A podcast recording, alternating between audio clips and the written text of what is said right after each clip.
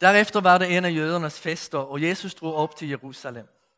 Ved forporten i Jerusalem var der en dam, som på hebraisk kaldes Bethesda. Den har fem søjlegange.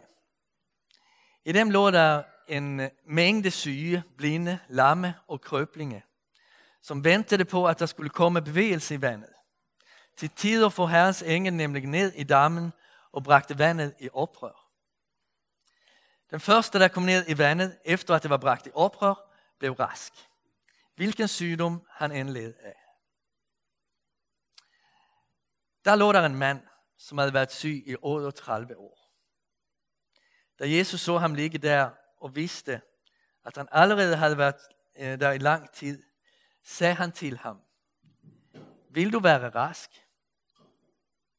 Den syge svarede, Herre, jeg har ikke et menneske til at hjælpe mig ned i dammen, når vandet er bragt i oprør.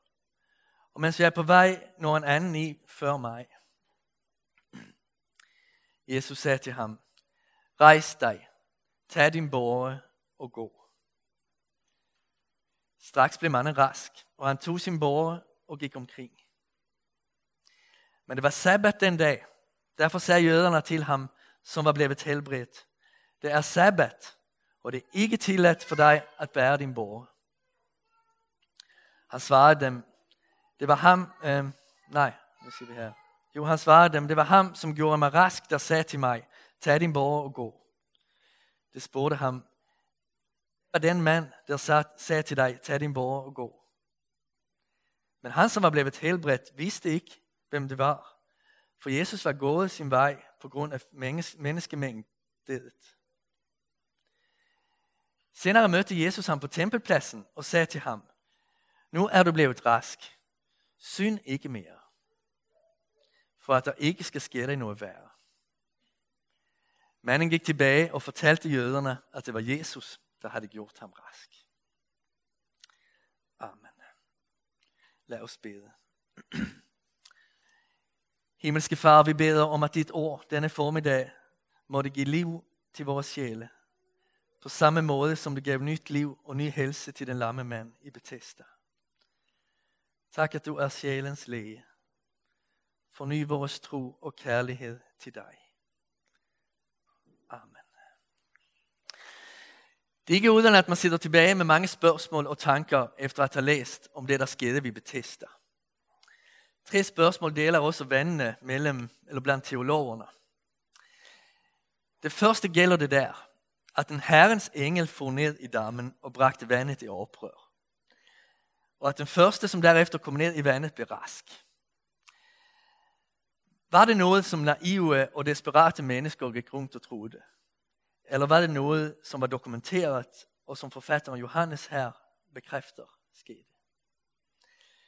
En del udtaler sig definitivt og siger, at det kun var en myte. Andre mener, at vi bliver nødt til at holde det spørgsmål åbent. Teksten svarer ikke på, om det var virkelighed eller myte. Og selv vil jeg give dem ret, som holder det åbent. Vi ved det faktisk ikke. Et andet spørgsmål er, hvad der ligger i Jesu ord, vil du være rask? Vil Jesus få manden at tænke over, hvorvidt hans sygdom er blevet hans identitet? Vil han få ham at tænke over, hvad en forandring ville koste ham? Og om han er klar til at betale det pris? Den fortolkning får støtte af det Johannes nævner lige før. At det var da Jesus så ham ligge der og visste at han allerede havde været der i lang tid, som han stillede det spørgsmål. Alligevel vil jeg argumentere for, at det er at læse ind og psykologisere teksten alt for meget. Baggrunden er snarere, at Jesus i stort set altid, da han gjorde under, gensvarede på menneskers tro og råb om hjælp. Men sådan var det ikke denne gang. Det var en luder med lidenhed. Han gik frem til en person, som aldrig havde hørt om ham. At helbrede manden uden at stille spørgsmålet, om han ville være rask, ville have været uhøfligt. Det ville have været som at lægge hænderne på nogen, man møder, og bede for den, uden at have spurgt, om han eller hun ønskede forbøn. Jesus helbredte ikke syge helt tilfældigt. eller uden at mennesker havde vist åbenhed for hans hjælp. Så jeg tror ikke, der ligger mere i det spørgsmål. Men øh, I kan tage rundt i Danmark og lytte til andre prækner, så vil I nok få et andet svar i dag. Det tredje spørgsmål, der deler, som deler vandene, er, hvordan vi skal opfatte den syge mand. Johannes fortæller, at Jesus gik sin vej på grund af menneskemængden på stedet. Det betød, at det to ikke rigtigt fik snakket. Manden vidste ikke engang, hvad Jesus hed, da de jødiske ledere spurgte ham. Nogle ting står dog ret klart. Manden, som med al sandsynlighed er lam, havde selv været årsagen til sin skade eller sygdom gennem et umoralsk liv. Jesus markerer synd ikke mere. Så al sygdom kommer ikke af umoralske valg i livet, men det står ret klart, at det er baggrunden til hans sygdom her. Videre står det klart, at manden var meget ensom.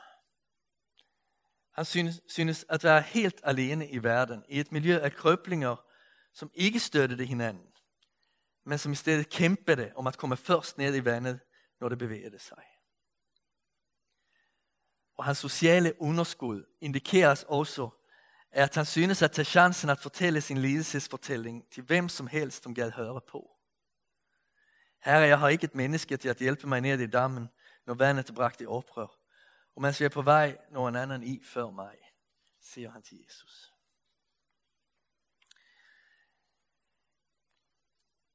Men hvordan skal vi egentlig forstå det sidste, der sker i fortællingen? Jesus møder manden på tempelpladsen. Helt sikkert er han der for at prise Herren for undret. Jesus formaner ham at ikke synde mere. Derefter går manden direkte til de jødiske ledere og fortæller, at det var Jesus, som havde helbredt ham forråder manden Jesus? Begår han den slags synd, som kan ende med, at der sker noget endnu værre for ham? Maler Johannes ham her i meget mørke farver? Ja, det mener flere teologer. Eller er manden simpelthen lidt naiv? Fatter han ikke rigtigt, hvor farligt det er for Jesus at afsløres for magtens mænd? Sådan opfatter andre det. Det er ikke altid nemt at vide, hvor meget man skal gøre af sparsommelige informationer i bibeltekster. Baggrunden til, at Johannes ikke giver et helt klart billede af mandens status, er, at han har et andet ærende. Han vil fortælle os om Jesus. Hvem var Jesus? Hvorfor blev han troet af ypperste præsterne? Og hvordan får vi, fælles, hvordan får vi fællesskab med ham? Det er, hvad Johannes er i gang med at fortælle om. Jesus viser sin magt. I ordene, rejs dig, tag din båre og gå, møder vi et eko fra skabelsen. Rejs dig, menneske, tag imod liv. Her lyder efter almagtens ord. Jesus viser også sin medlidenhed. Han ser nøden og griber ind. Han viser, at han er mulighedernes Gud. Kommet til verden for at gøre det, som er godt. I, I Kristus møder vi en Gud, som har al magt og ubeskrivelig barmhjertighed. Burde han ikke være hvert eneste sygt menneskes store drøm? Med lidenhed og magt. Hvilken kombination. Jo, Jesus burde være hver eneste, hvert eneste sygt menneskes store drøm. På forskellige måder. Mange mennesker har gennem årene, og også i vores egen tid, taget imod hans helbredelse. Kirken har bedt for dem, og det er blevet helbredt. Lad os stå med i det bønnearbejde.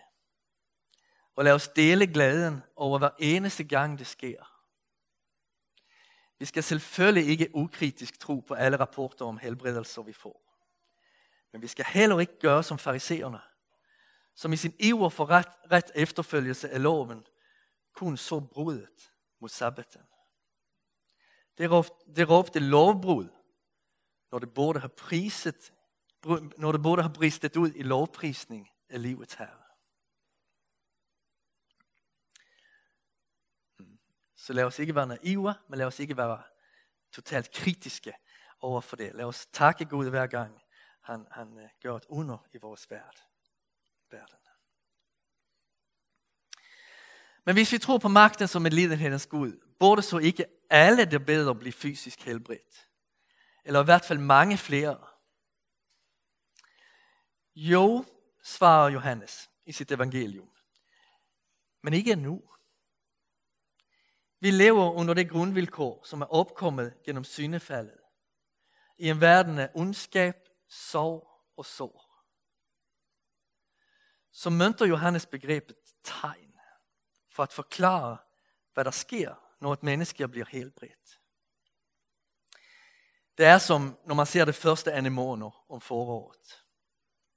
Man forstår, at om nogle dage vil hele området i skoven være fyldt af anemoner. Jesu under er tegn på den nye tidsalder. Når han griber ind på en overnaturlig måde, indikerer han det, som skal ske med hvert eneste menneske, den dag hele skabelsen genoprettes. At Jesus opretter på sabbaten, påminner om den evige sabbat. Den tid, når alt skal helbredes. Så den nye tidsalder er kommet. Det har startet. Det sker her og der. Nu og der. Men det er kun tegn på det, der kommer. Det store, der kommer. Og vi får glæde os over det tegn. Men hvad med, men hvad med hvis man ikke helbredes? En person i en af de grupper, der besøgte Moder Teresa i Calcutta, for at tage del af hendes arbejde, spurgte, alle de døende, som I tager hånd om på gader, for at hjælpe dem til en værdig død, bliver nogen af dem nogensinde helbredt? Da Teresa fik det spørgsmål, så hun lidt bebrejdende på den, der, som havde stillet det og svarede, ja, 50 procent bliver så helbredte, at det kan vende tilbage til livet. Det øvrige 50 procent dør helbredte. I det svar lå indsigten om, at mennesket har en endnu værre fjende end sygdommen, nemlig synden. Den sygdom, som det 50 der døde alligevel lykkedes at overleve, var syndens sygdom, håbløshedens sygdom, den yderste fortvivelsens sygdom, vantroens sygdom. Deres helbredelse bestod i en bevaret tro på Guds nåde, håb om evigt liv og kærlighed til Gud. Det døde som elskede, tilgivende og hele i Kristus. Gud helbreder udefra som en medlidende magt. Og han helbreder indefra i sjælen med samme medlidende magt. Jesus kan altid hjælpe.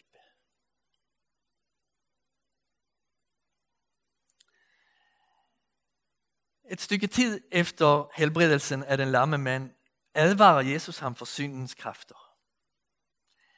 Men før han gør det, har han vist forskellen mellem menneskers hæmmende bud og Guds befriende bud. I et forsøg at være tro mod Gud, havde rabbinerne valgt at skærpe loven. Det havde for eksempel defineret 39 former for arbejde. Deriblandt at transportere en ting fra et sted til et andet. Ingen af de regler var sat op for at være stride mot folk. Men resultatet var att man gjorde livet komplicerat för många. Sabbaten blev ett problem snarere end en gåva. Jesus vänder sig emot att det där, ikke, det där ikke är synd är blivit definierat som synd. Han säger till männen att han ska ta sin båre och gå. Han ställer sig over rabbinernes alt for fyrkantade förståelse af loven og viser, hvordan den er givet for at beskytte og tjene mennesker. Budet om sabbaten var givet for at give det arbejdende menneske et afbræk for nødvendig hvile, fællesskab og tilbedelse af livets Gud. Og det er søndagens, søndagens formål, også for en kristen i dag. Hvile, fællesskab og gudstjeneste. Det er en dag, som skal se anderledes ud end alle andre dage i ugen. Men hvis det ikke er synd at gøre det, som er godt på sabbaten, og at bære rundt på ting, hvad er så synd? Synd er det, som går imod menneskets natur. Det, der ødelægger vores samvær og relationer. Al menneskelig ondskab er synd imod Gud, eftersom det kommer af en mistillid mod ham. En mistillid mod hans ordninger og hans gode vilje for mennesket. Synd er at afvise det og det rammer for livet, som han har sat op for os. Det er et oprør mod Herren. Nu er du blevet rask. Synd ikke mere, for at der ikke skal ske dig noget værre, siger Jesus til manden. Jeg tror, at vi behøver høre ham sige det ord, også til os i dag.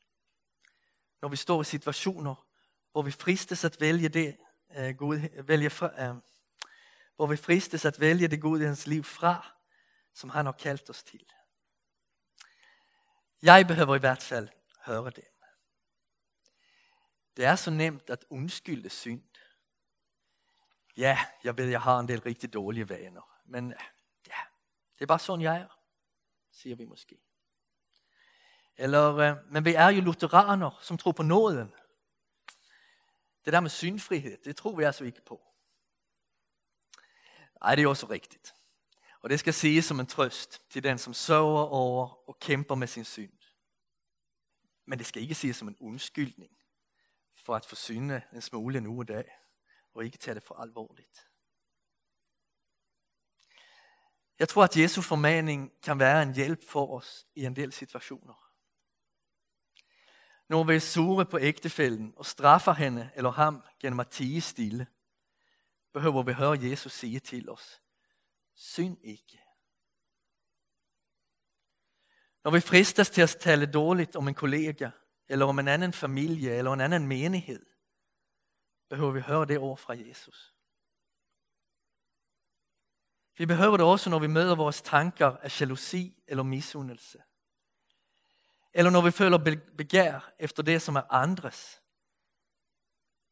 Og efter det, som ikke kan mætte vores sjæle, men kun skaber endnu større hunger. Eller når vi er i konflikt, og i vores hadmeditationer maler vores modstandere i det mørkeste farver. Jesus bryder ind med sin formaning. Synd ikke. Lad ikke det faldende i tilværelsen få magt over dig. Vi behøver lytte til den stemme i forskellige situationer i livet. Men er det virkelig nok at formane sig selv med Jesu ord? Skal der ikke mere til i kampen mod synden end bedre disciplin?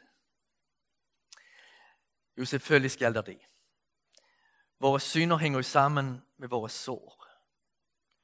Vi falder på det område, hvor vi er som mest følsomme. Hvor vi har dybeste behov. Hvor vi har vores mest intensive længsel. Det er jo der, vi fristes de fleste gange. Det går således ikke at forandre sine mønster og vaner fra en dag til en anden. Det er baggrunden til, at kirken har undervist om dyder. Det vil sige om at øve og bede om gode karaktersvaner. Og det er også grunden til, at vi beder om tilgivelse i fader vor hver søndag. Vi omvender os om og om igen. Ved den lejlighed forstod jeg bedre, hvorfor bønnen fader vor med dets ord om syndernes forladelse helt fra starten af fik en særlig plads i kirkens gudstjeneste. En af mine lærere i teologi fortalte under min uddannelse, at første gang han gik i privat skriftemål, var den gang han forstod, at kirken er et leme, og at hans synd påvirkede hele menigheden. Når han bad om tilgivelse i fader, hvor gjorde han det for den synd, som også havde ramt det søskende i tro, som han bad den sammen med. Jeg tror, det var denne proces, den daglige omvendelse, som Jesus ville starte i manden, gennem at formane ham med ordene, synd ikke mere. Han vidste, at hvis manden prøvede det, ville han kunne forstå sit behov af den daglige renselse og dagligt fornyet loyalitet til Herren. Nu var han fysisk helbredt. Nu behøvede han også blive åndeligt helbredt.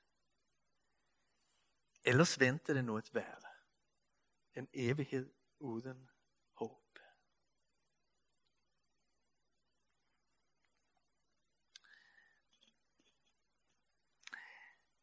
Så det er en stærk formaning i det her, men det er også et stort evangelium. Vi må vende tilbage om og om igen og få givet tilgivelse og få startet på ny.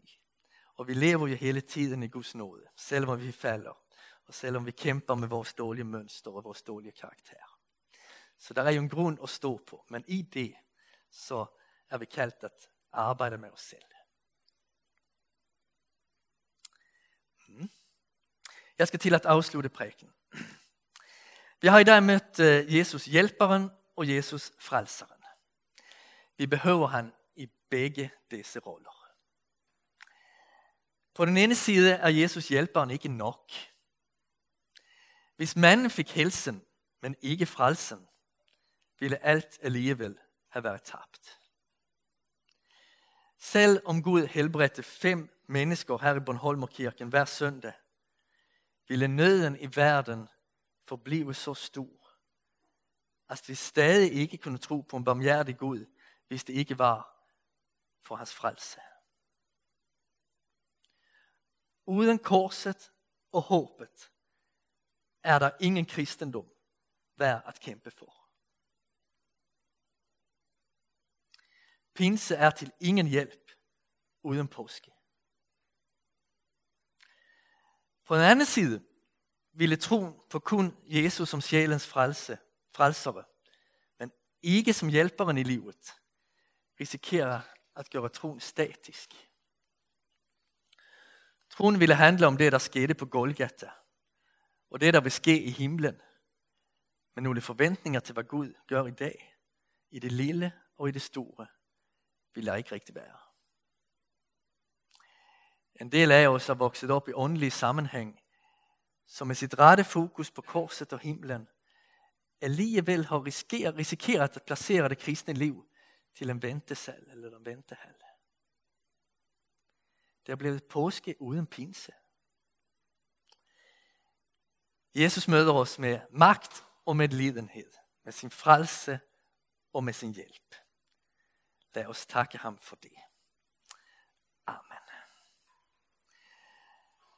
Herre, tak for din medlidenhed og magt. Tak for din frelse og hjælp. Du har lovet at være med os hver dag i vores liv. Og vi beder, at vi må se det, mærke det og glædes over det. Du er mulighedernes Gud, og du har forberedt en helt ny verden for os. Herre, tak for alt.